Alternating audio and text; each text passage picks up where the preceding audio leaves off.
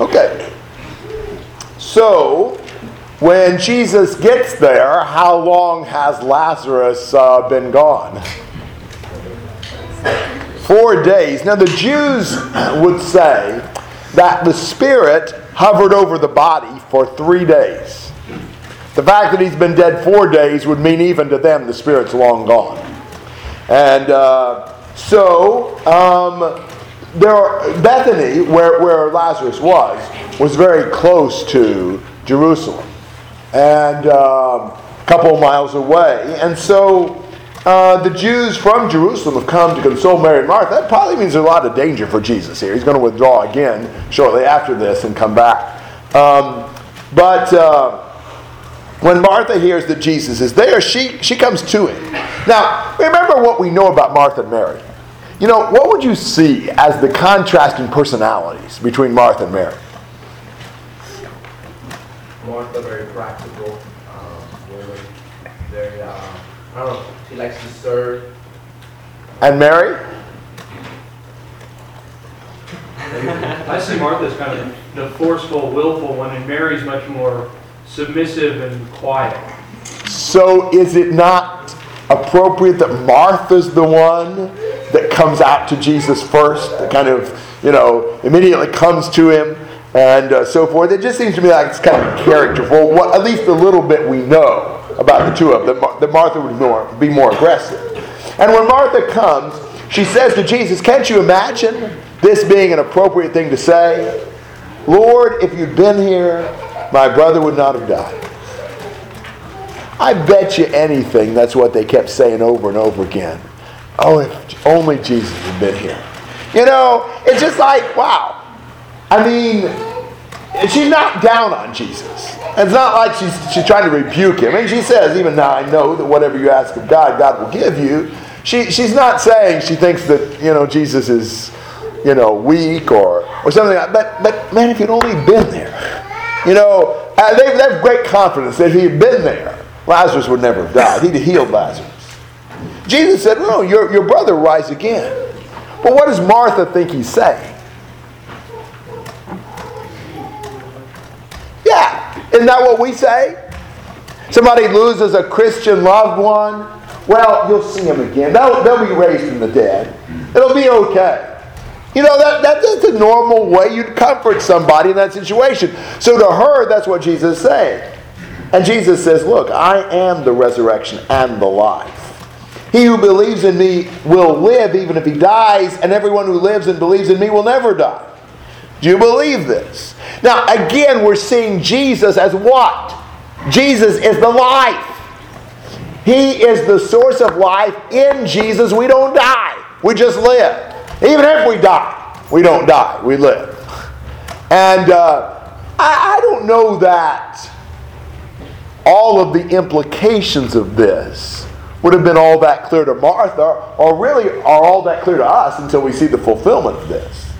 But she says, Yes, Lord, I believe that you're the Christ, the Son of God, even the one who comes into the world. She has faith in Jesus. She appreciates Jesus. She's not down on him, but boy, wouldn't it have been great if he'd have been there. Comments and thoughts?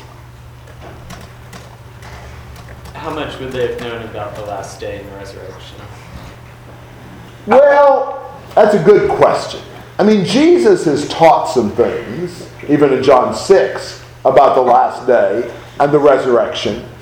There certainly are some passages in the Old Testament that seem to point to some concept of the afterlife.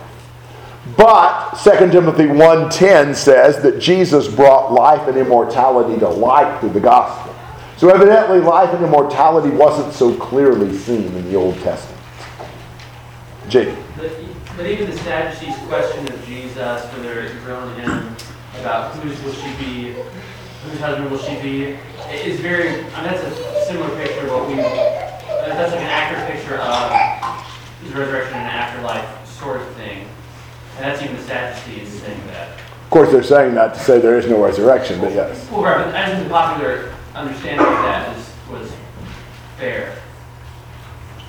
It was fair. The, the, the Sadducees seem to be operating on the popular idea of what the resurrection is, to create this little conundrum that's supposed to disprove the resurrection. Right. So that seems to argue some kind of popular idea that there was going to be a resurrection. Yes, the Jews in general believed in resurrection. Not necessarily with great, you know, insight into the details. Yes, Is there Matt. significance to four days with Jesus is three days in the tomb? Is, I mean, is there anything there? Or it just, it kind of stands out that one more day. I don't know. Ben. The question Jesus asked Martha is one that we need to ask ourselves a whole lot. We, we sometimes, you know, know certain things about Jesus the way Martha does. If he'd only been here, you know, things would have been so much better. And, and yet we say we, we know Jesus, we like him, but you know, things are just so terrible and, and we can't do anything about this, and we can't fix this, and we allow ourselves to be inactive and excuse ourselves, and we just kind of wallow around in our misery. And sometimes if in the middle of those situations, we just look at ourselves and do I really believe what he told me about the potential for change in my life, or the potential to overcome whatever difficulty? Do I really believe this? If I do, it's going to change some things. And too often, though, we don't we don't want to see in the terms of, well, do I have faith in what Jesus said or not? We want to see this, well, just, you know, this is such a bad situation, this is so... We need to see it in terms of this and ask ourselves, really, do we trust in him? Good point. Good question. Other thoughts? Alan? Um, is his statement in 25 and 26 like like a correction of what she says in 24? Like what is he doing with that? Well, yeah, in a way it is. he is more than just saying he'll raise him up on the last day. Jesus himself is the resurrection and the life. This is not just some pious words of comfort, but I don't know that she understands what he's saying. But in him there is life. In him, he is the resurrection. So, I think it is more than what she said. Ben. And maybe just a good parallel is, you mentioned earlier, comfort someone who, you know, someone they are close to passes away. You know, we, we look at those situations and, and very often we see, you know, well, it's not, it's not the end of life. It's not the end of these things. And the person says, oh, I know that, but then they go right back to just feeling like it's the worst thing in the world. And we need to really step up and say, no, this is what you're saying you know. Do you really trust? Yeah. When Mary and Martha sent word to Jesus that the brother was sick, do you think implied in that is a request from him? I think so. So then she would interpret his not coming almost as, as a failure. And so verse 22 would be, even now, or in other words, even though you failed me, even now I still believe. You're yawning on me, Gary. Yeah, sorry about that. you didn't talk so much, I wouldn't know.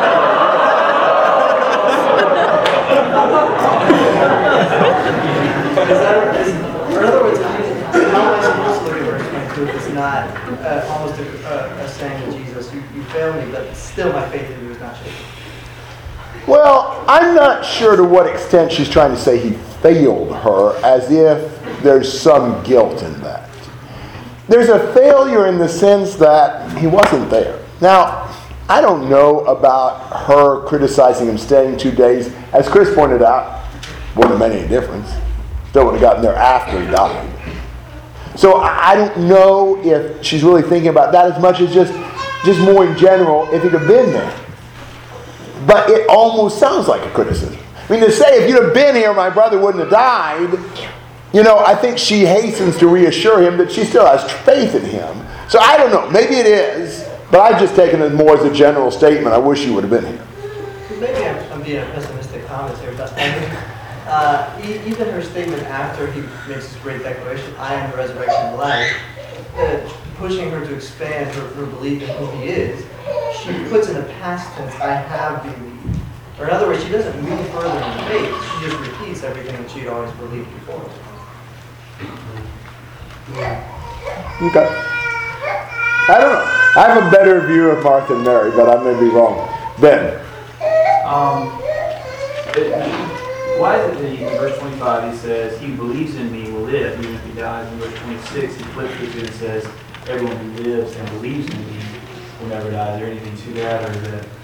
Well, you know, even if you die physically, if you believe in Him, you'll live. But if you live and believe in Him, you'll never die in the fuller sense of death. Um, someone mentioned verse 25 and 26 in reference, I mean, according to verse 24. Is it correcting Martha or is it adding on to what Martha said? Was Jesus correcting what Martha had said before or adding on to what? I think he's modifying it. I think he's saying, I'm not just saying what everybody says that in the last day he'll be raised. I think he's saying, I am the resurrection of life. Don't just think about these common pious words of comfort. See me as the source of life and resurrection. You said the uh, Jews believe that the Spirit uh, was with them by three days. Yeah. Um, is that a common thought? Evidently, from what I've read, I'm not a first century Jew, but most people seem to think so. So that that's not uh, what they believe now. Pretty, I have no idea about now, but pretty much everything I've read says that. So, Nathan, Um, in verse 18, when it mentions that Bethany was two miles away from Jerusalem, is there something to that or not really? Uh, I mean, some significance that how well, it's just close to the place where Jesus is in so much danger. That's what I would see in that. So, and, and that way, the Jews in Jerusalem, I mean, it doesn't take them long to get there. So that she's got a lot of comforters coming out of Jerusalem to comfort them. Tim. Martha, um, the tough question that, you know, God has the capability to do anything, um, and so does that make him responsible for things that happen that he didn't do something about? Is Jesus responsible for Lazarus' death because he didn't make it not happen, you know what I mean? And so that's just a tough situation we have, and we know God could do something, but he didn't, and then this tendency to we want to blame it, or I don't know, I just, I don't have anything to say about that, but I just think we find ourselves in that similar situation, it's just kind of tough. I agree. I'm not sure I have an intelligent comment about that, but I agree. You thought I didn't have an intelligent comment about some of the others, but yes, Micah. Well, uh, I mean, I I agree with what you said, and that really is a problem for a lot of people today, the problem of pain and suffering and why if God has the power to do something, he doesn't. Yes. And we always say in response to that, the answer to human suffering and all of that is Jesus, ultimately. And that's what Jesus says the answer is. Martha says, if you had been here, my brother would not have died. And Jesus says, I am the resurrection and the life. People have life through me. Ultimately, I am going to solve this problem. Good point. Okay. See what happens with Mary, 28 to 37.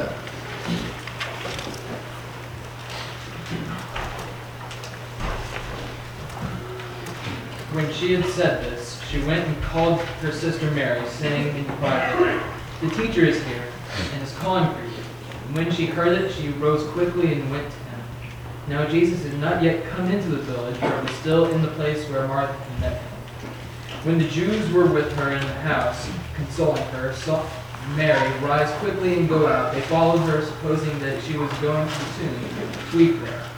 Now when Mary came to where Jesus was and saw him, she fell at his feet, saying to him, Lord, if you had been here, my brother would not have died. When Jesus saw her weeping, and the Jews who had come with her also weeping, he was deeply moved in his spirit and greatly troubled. And he said, Where have you laid him? And they said, Lord, come and see. Jesus wept. So the Jews said, See how he loved him. But some of them said, Could not he who opened the eyes of the blind man also have kept this man from dying? Okay. So, Martha quietly lets Mary know that Jesus is there and calling for her. And Mary goes out to meet Jesus. Martha was trying to get this to be something where Mary could see Jesus privately, but doesn't work. So everybody sees her leave and thinks she's going out to the tomb to weep, and so they follow her out there. So she's kind of got an audience. Uh, but what, what happens? When she gets to where Jesus is, what does she do?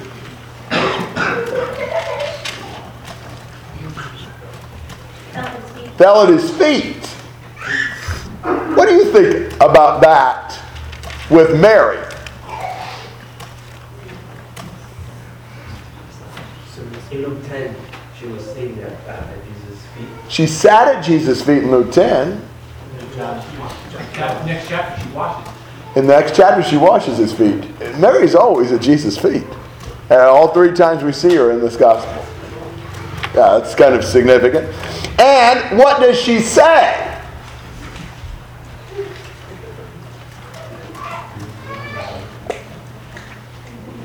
Same thing Martha said. That makes me think also they'd said it to each other. Wouldn't they have said it anyway? And so basically, the first thing she says, Oh, if you'd only been here, he wouldn't have died. And Jesus sees her weeping. He sees the Jews that are with her weeping. This grieves Jesus, uh, hurts Jesus. You know, he weeps. Now, it's kind of interesting that Jesus himself weeps. Was he weeping for the same reason that Mary and Martha were? They were weeping because they wouldn't get to see Lazarus. Jesus to be weeping for that because he knows he's about to raise Lazarus. He'll see him in a few minutes. So why is he weeping? People are. I think so. I think he's sympathizing. He's weeping out of compassion with the grief of Mary and Martha and the others. We weep with those who weep. That's, that's my explanation. That is pretty impressive that Jesus would be that grieved by their grief. And the Jews say, see how he loved him. They don't understand. They think he's weeping over Lazarus.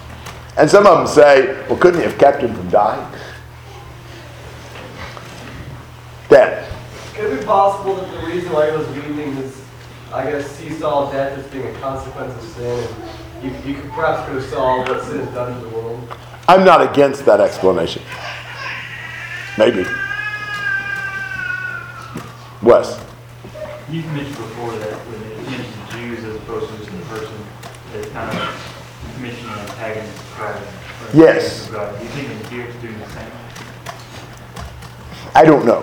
Yeah, the, Jew, the term Jews doesn't have to mean that. It often does. I'm not sure about here. But Just kind of in practical terms, how do we cultivate this kind of compassion in our hearts? You know, I mean, we, I mean, we're supposed to be people. Um, in Colossians three talks about having hearts that full of compassion. How do we get to this point? By Jesus, what he sees other people hurt, that we hurt. it's an excellent question. How do we develop the compassion Jesus had? I don't know if I've got great answers. We pray about it. We really seek to see, understand, and appreciate the love and compassion God has for us. And I think we push ourselves to care and feel for and sympathize with others. I mean, I think that our constantly seeking to love them, really love them and care about them, will ultimately bring us to feel with them. It's a good question. Other thoughts? Yes. I think the end of verse 33, when it says that he was deeply moved in spirit and was troubled, I think not only is that, that's just really encouraging to me and real impressive um, because, you know, he is Jesus and he is getting upset and troubled by humans. And I think that shows how much he really does care about us, how much he really does love us. And not only that, but I think it also shows that us as humans can sway um, God's emotions and God's opinions, and or not his opinions, his his decisions on what he's going to do. Um, and you know, he gets he gets moved and he gets touched by, by things that humans do. And you know, if I think if we're good examples and we're doing what he wants us to do, um, that that we can sway his decisions on things. Certainly, it's amazing that the Lord cares how He does. And I do think His concern for us almost fills us with the love that we can then share with others. Brigham. It seems like a consistent message you get from everybody in this chapter from the beginning is Jesus could heal him, but he can't raise him. I mean, you see it repeated over and over again with different people. Yeah. Um, Well, I guess one question why did, why why did they have so much trouble believing this? When I, I guess by this point, they've already seen at least one resurrection. There- are a couple other resurrections recorded in the Gospels. Why, why did they have so much trouble picturing that happening? Well, that's a good question. Yeah, Jesus has raised Jairus' daughter and the widow of Nain's son. I don't know for sure they knew that. I don't know if Jesus had raised others. He might have. Uh, that's a possibility. So that would make. But but my guess is he hadn't raised anybody who's been dead four days. Yeah, Roger. I heard, I don't know much about this, but I heard that after four days, the body starts decaying. So I don't know if they reveal that it's four days. I don't know if that helps at all. Not sure it would take that long, but Ben, It just- They did, they did the same thing with the loaves and the fishes. I mean, he did that. You're right. A short while later, and they just seemed to again be You wonder it's if they had short-term memory loss or something. But we, we really do the same thing, don't we? We come to a class like this, we learn something, and we turn right around and go outside in the parking lot. We, we do something that contradicts what we just said, what we just amen, what we just nodded to. We really do the same thing. You ever had? Go ahead, Chris. There isn't any indication yet that he was going to raise him. Not, not to the people there. I agree. And he starts crying, so they're like, well, he's given up on him. He's weeping over the person that's dead. So the, as far as they're concerned, it's, it's done. Yes, David. There was no indication or belief. Uh, why would you marry somebody she does in 22? That's Martha. or Martha. Well, I think she's just saying, I still trust you. I don't, I, I may be wrong. I don't think she's hinting you could still raise him if you wanted to. It almost sounds like that, but I don't, based upon everything else she says, it doesn't strike me that that's what she's saying. I think she's more saying, hey, I still know that God loves you, that God will give you what you ask. I, I'm, it's not like I'm doubting you. It's not like I'm down on you. That's where I'm. Just the fact that she says that whatever you ask, uh, seems the series of events there, like it would make sense that, that she would be hitting at that. I, I don't know. I, I don't deny that, but the rest of the chapter doesn't seem to corroborate that, so I don't know. Um, you know, let, let me suggest this about one of our earlier questions. You ever been in a terrible crisis? You know, something really, really horrible, and you prayed about it, but it was just it looks desperate. And the Lord intervened, and He solved the crisis. That ever happened to you? Happened to me. You know, and you know it's the Lord. I mean, it was just, man, it was hopeless. And wow, what he did is amazing. You ever come to a crisis sometime later and feel just as desperate and hopeless and not really see the Lord as the solution? I think that happens to us a lot. We have about as bad a short term memory loss as what the disciples did. I mean, why do we still not trust him? I, so it may be that they really should have seen him as a source of resurrection, and whether he raises him or not, they should trust him and and rely on him. But uh, but but maybe they really just you know are like us. Whatever he's done in the past never seems to count for the future. Other thoughts, Micah?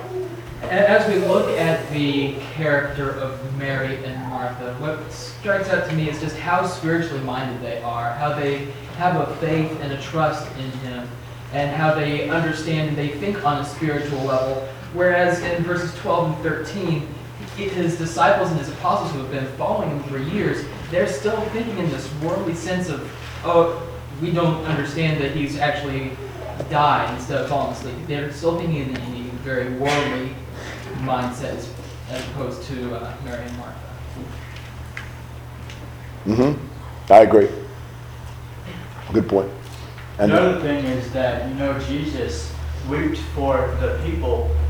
Since he, we- he feels sorry for us, that should make us want to change from us. we should feel sorry for what we've done against Jesus. And we should, like, that should make us want to turn away from, take out all the sins we've done and obey Him and serve Him. Certainly. Yes, we, we love him because he loves us. Ryan? First love. It's kind of interesting that they say it's good not this man who opened the eyes of the blind have kept this man from dying. It's like you would think that his ability to heal a sick person or heal a crippled person would have been like the more relevant skill when it comes to saving Lazarus, but they really kind of latched on to this healing of the blind man. They talked about how nothing like it had ever been done before. Good point. The healing of the blind man was really significant. Yeah, that's interesting. Wes? Yeah, I had a question about that. Um, this is probably just ignorance. Uh, was there anybody that was raised from the dead in the Old Testament? I know there's probably wasn't. Yes, both Elisha and Elijah raised someone in the Old So Testament. it wasn't like when the blind man said nobody did. That's correct. It was, but it is obviously more present. It's not dead and blind. It's like a pinnacle miracle. Yes.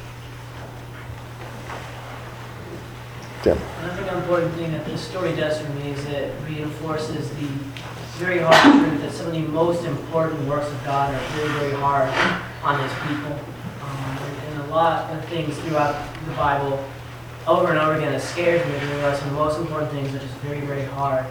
Um, and it's also good to see that while it's hard on us, it's hard on God and Jesus. That is hard on us, and He is compassionate on that. And, and so Lazarus was resurrected here and it ends happy, but you know, they all died again. You know, like, well, who cares about that? Because here's this amazing story about the works of God.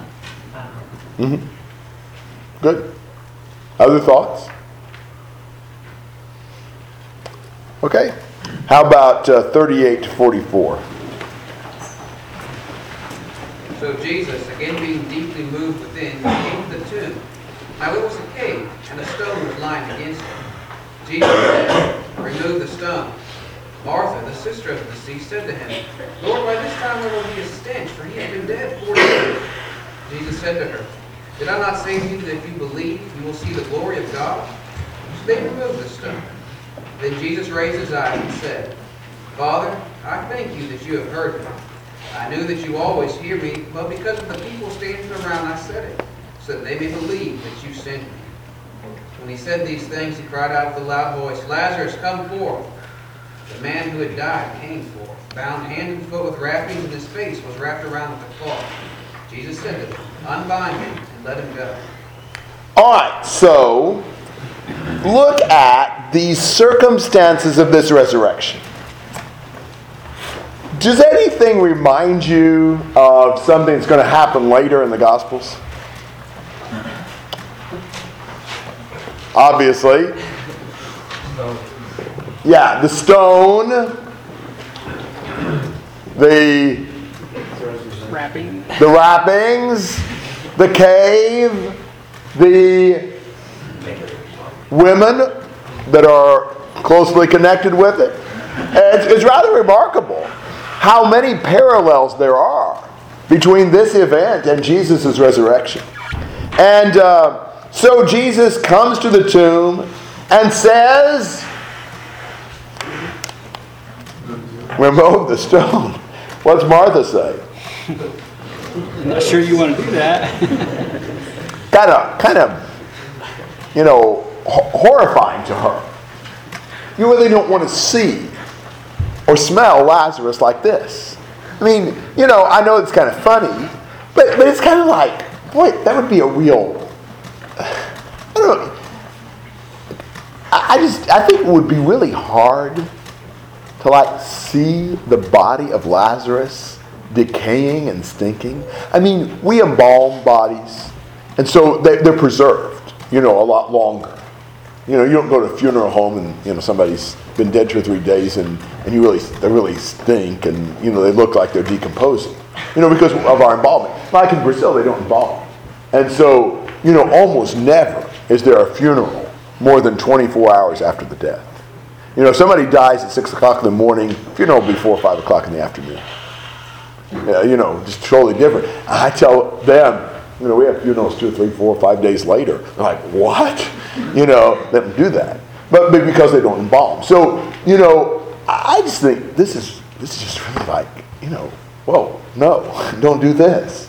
But Jesus says, Did I not say to you that if you believe, you will see the glory of God? And then he raises his eyes and prays. You know, this isn't the first time he's done this. I, will make a note about this. Uh, you can notice this again in chapter 17 and verse 1. He lifted up his eyes to heaven and prayed. What do we always do when we pray? Bow our head and close our eyes. And often Jesus would look up and pray to God. Now, I don't think it's wrong to bow your head and close your eyes. I do think it's interesting that Jesus often looked up and we almost always look down with our eyes closed. Um, you can do with that what you want to. I think Jesus is talking to God. And, and he says, Father, I thank you that you've heard me. I knew that you always hear me, but because of the people standing around, I said it so that they may believe that you sent me. Now he's praying to God, correct? He's praying to God for what? I mean, for what purpose is he uttering this prayer? That they might believe that he sent him. Does that strike you as bothersome? Yes. Why?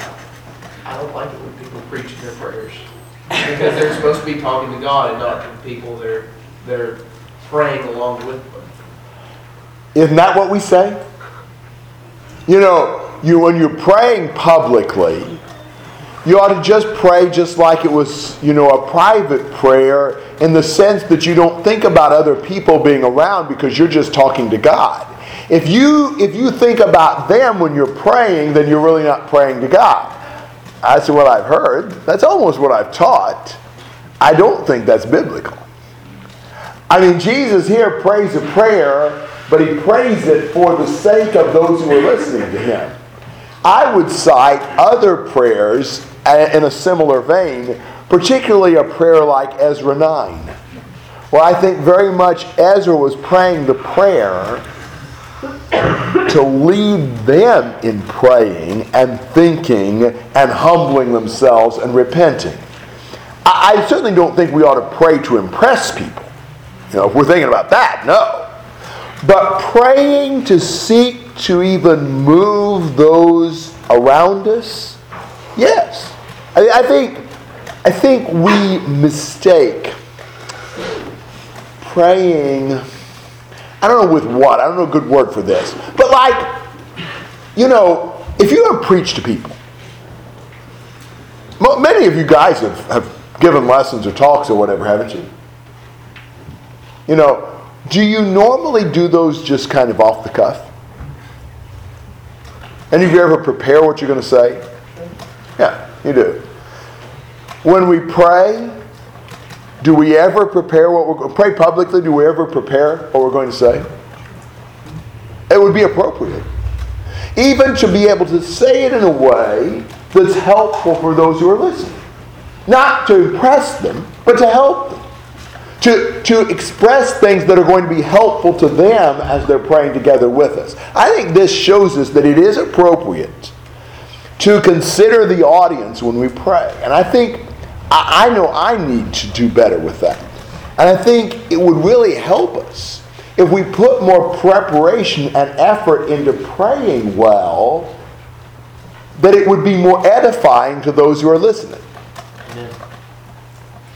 So whatever that's worth. Then Jesus says, Lazarus, come forth.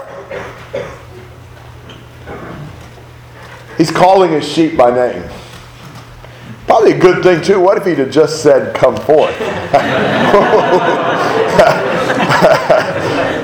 Suspect it's a good thing he identified who it was. And then what does he say?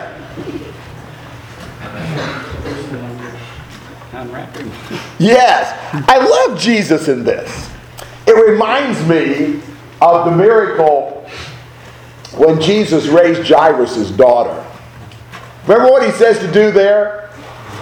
Give her something to eat. And the point I make there, and the point I think that's reasonable to think about here, is Jesus never was overwhelmed with amazement by what he did.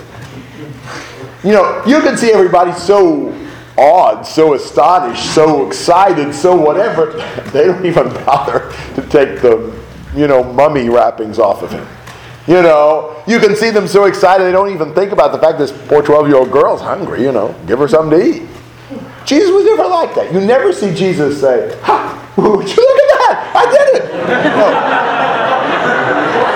And I really don't say that to be funny. It is funny, I guess. But, but my point is, that tells you so much about Jesus. You know, Jesus is so powerful and so poised and so calm. He never impresses himself. He did what he purposed to do. It's almost like this is kind of in a day's work for Jesus. You know, it's a part of what he does. No man would be like this. I guarantee you, you raise the dead. You're going to be jumping up and down and sending texts right and left. you know, wow. Je- Jesus knew he had the power. There was no surprise to Jesus that Lazarus actually came forth then. To me, that just further exalts Jesus' greatness. Jesus is the one who's calmly in control of the situation. He's the one who says, you know, could you please take those wrappings off of it? All right, comments or questions through 44? Yes, Justin. Jesus has always been about just getting his job done. I mean, he doesn't let anybody get in his way, anybody distract him from what he's doing. He's always just been focused on, this is my job, I'm going to do my job. This is what I'm here to do. Amen. Kelly? Yes, what we're saying about Jesus and how he impressed himself, Luke 10, how the apostles that come, back or the disciples come back and they're so impressed with what God's allowed them to do. Yeah, yeah, we cast out the demons. They, they really got, they really left. Yeah, you don't see Jesus doing that. Jesus really, there's so much about Jesus' character and poise and, and manner that really impresses you the more you see him. I mean, it's not just, you know, it's almost like Jesus' reaction to this almost impresses me as much as that he could do it. It's really, it's really amazing if you stop and think about it. Micah. Maybe a dumb question, but um, why is it that in different miracles uh, Jesus does, he commands people to do? Like he tells them to get the get the pots or whatever, and he tells them to throw them out, he tells them to roll the stone away, and he tells them to do stuff. Why is that? It's a good observation. I think it's because, you know, he intends for others to do his bidding. I mean, you know, Jesus doesn't do it all. He involves other people and gives them assignments. Shows their true belief. Say what? Shows their true belief. Yeah, it does.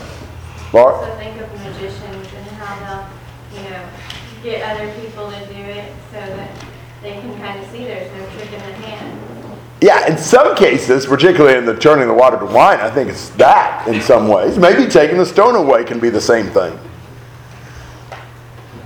Eric.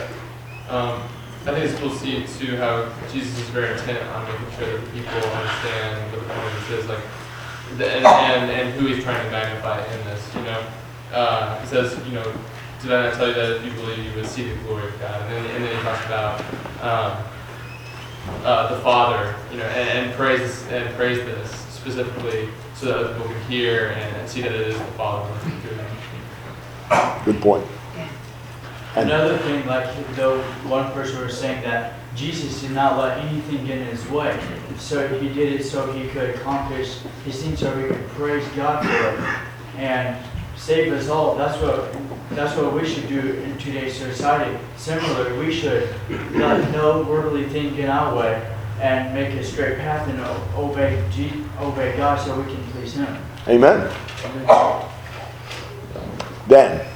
Can you explain a little more why Jesus didn't necessarily celebrate or, or was seeming overly happy at this? Because we're, we're told that the angels rejoice in Luke 15, you know, when a, when a soul is, is saved. And you see Jesus weeping for, for these people. Why not, you don't see a, a celebration or necessarily a feeling of great joy and happiness? Well, I hadn't thought about that. My initial thought is John 4, Jesus was overjoyed at the Samaritan harvest when people were turning to him and being converted. he didn't even want to eat, and he talks about how this is so great that the seed's already producing the harvest. Maybe he didn't feel the same way about raising somebody from the dead. It's more important for the soul, I guess. That's, that's what Jesus. That, that would be my first thought, but who knows? I mean, like Lazarus felt like leaving paradise and coming back to the earth. Don't know what all that was about. I don't know.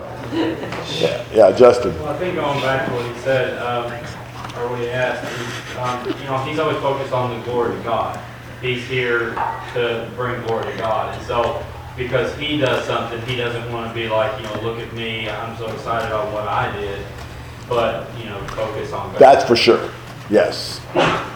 There's not a verse that says Jesus smiled, but, you know, there was a whole section that we didn't get to see because it switches over to the Pharisees' view. I, I wouldn't be surprised if he was happy and overjoyed and started, you know, and how would you not be overjoyed to see your brother? And I'm sure that he felt sadness with them, that he felt happy. Yes, yes. I don't think it's that he didn't feel happy. It's that he didn't allow the, you know, amazement that he could do it keep him from, you know, calmly attending to the needs of the situation and maintaining his control. Josh?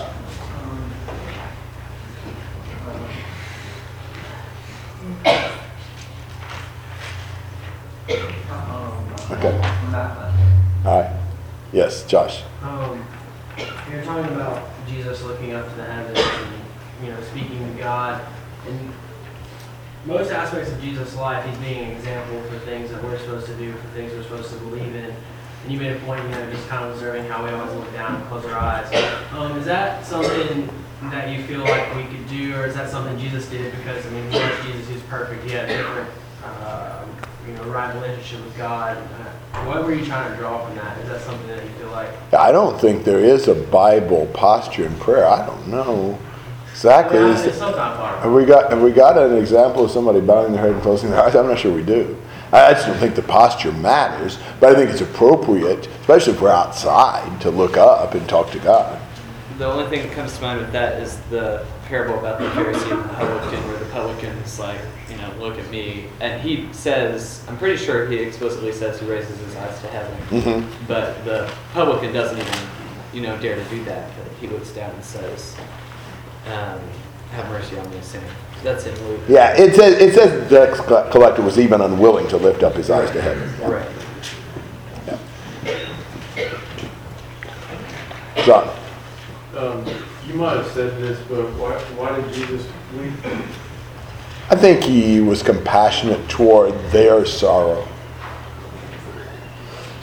When did he purpose to raise Lazarus? Oh, I would think, at least from the time the word came to him at the beginning of the chapter. Okay. Next section 45 to the end of the chapter.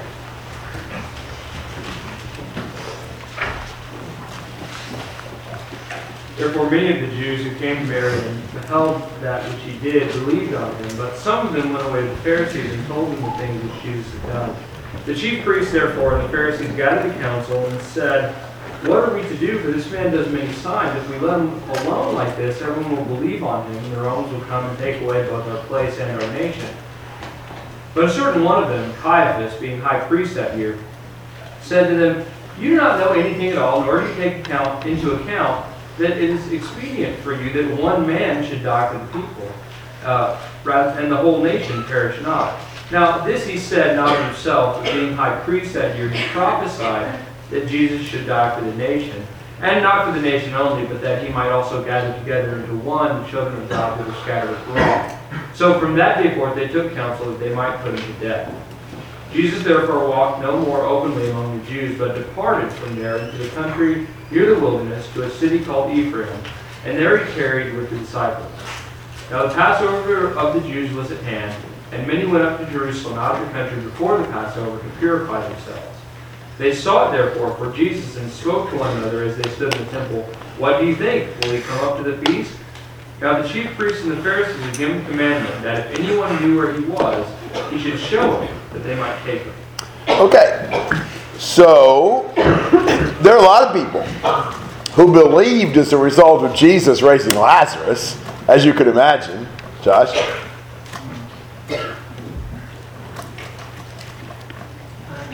Um, like, prayer one uh, week ago. I think another word for it, but they, all their concerns, uh, they see this guy raised from the dead. I don't think it's, it's John, what they say. They even suggest they go kill him so they don't have to recognize that he was raised. That'll be the next chapter. Yeah. Yeah, they're pretty hardened. And uh, you see it here. Some of them go and tell the Pharisees, they convene the council. And look at what they say in verse 47. What are we doing? For this man is performing many signs.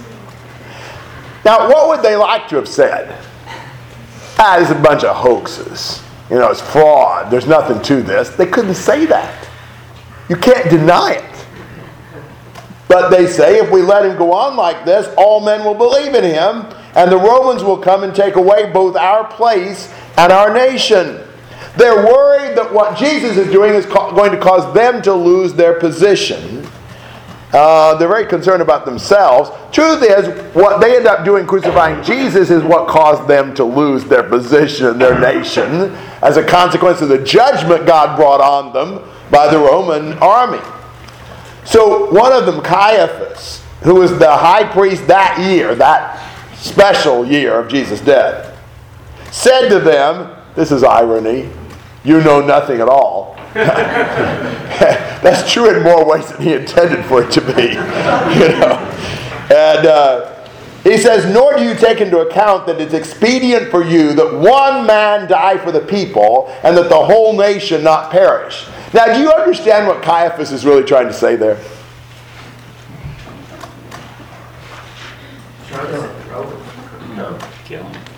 So, what's he saying? Because, yeah, it's like uh, he's saying that the maybe even almost the noble thing to do would be to kill Jesus. He's trying to appease their conscience and saying, look, you know, I mean, we've got to kill him. It's better to kill one man than to let the whole nation be destroyed. So, really, the right thing to do in this case, you sacrifice one to save the rest.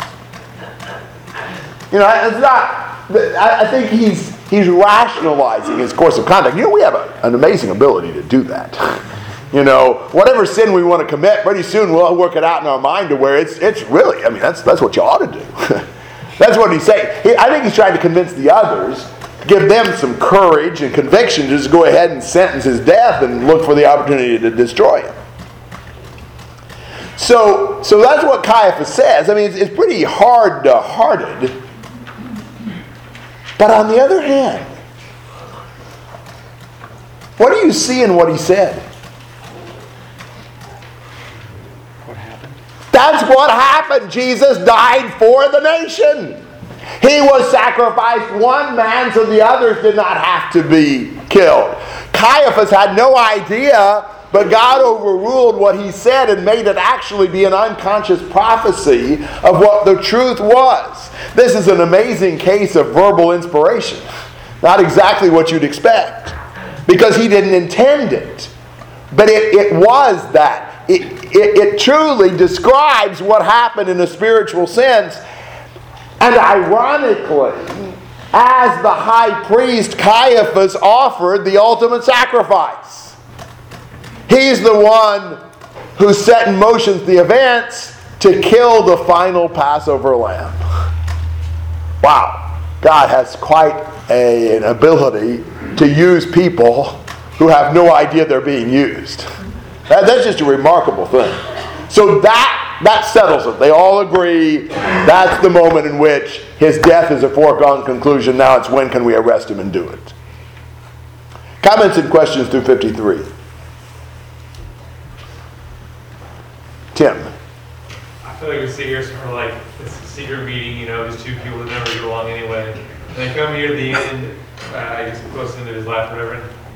And of the book, you know, they, they seem to be, oh, we know the real motives, obviously, but, you know, oh, their concern is breaking the Sabbath, everybody's blaspheming or whatever. But really, the real motive is we don't like the popularity. We're, you know, he's doing all these miracles. People are going to believe in him, maybe not in us. And I don't know how concerned they really are about the Romans. Maybe they are, but I mean, it sounds like an excuse to me almost. You know, we start seeing the real motives here, right? As in it's like secret meeting. You know, they're really, it's really all completely selfish. They're not really concerned with Sabbath or about blasphemy.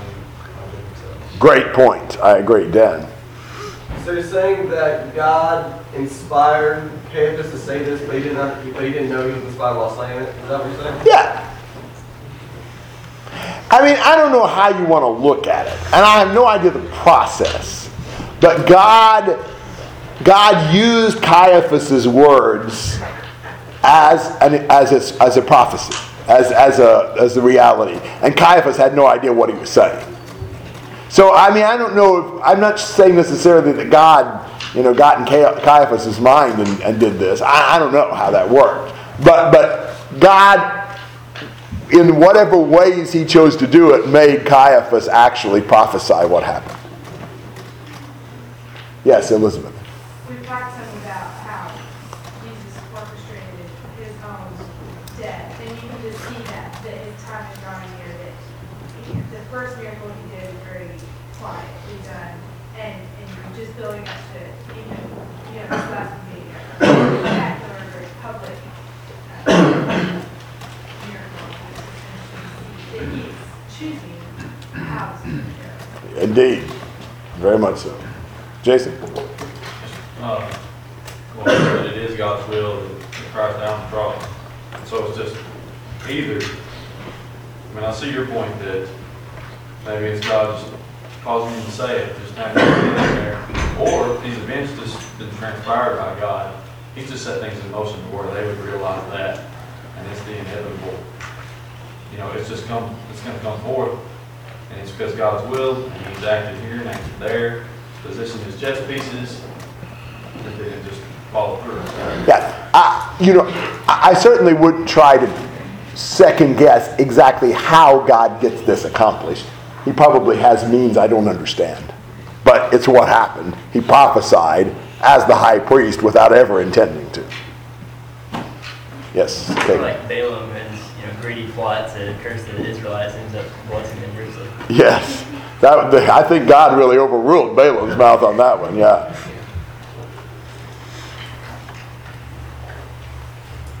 Is that another reference to Gentiles in verse 56? Yes, I think so. hmm I think so. Bill? What did you say? Uh, 52 refers to the Gentiles. And so, Jesus withdraws again, temporarily, uh, and says with the disciples, the Passover's near. They're going up to the Passover, and they really want to know, what do you think? Will he come? You know, that's kind of the burning question. Uh, but the, the chief priests have given orders. If anybody spots him, they've got to squeal on him. They've got to let him know where he is. They're, they're ready to arrest him and get this over with. All right, comments and questions on chapter 11.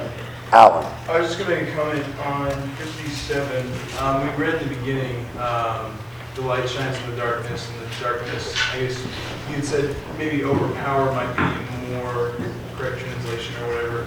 But anyways, you kind of see that happening in all these instances, like the darkness keeps just trying to overpower him, but never succeeds. You're right. What, what does he mean by they got a squirrel on them?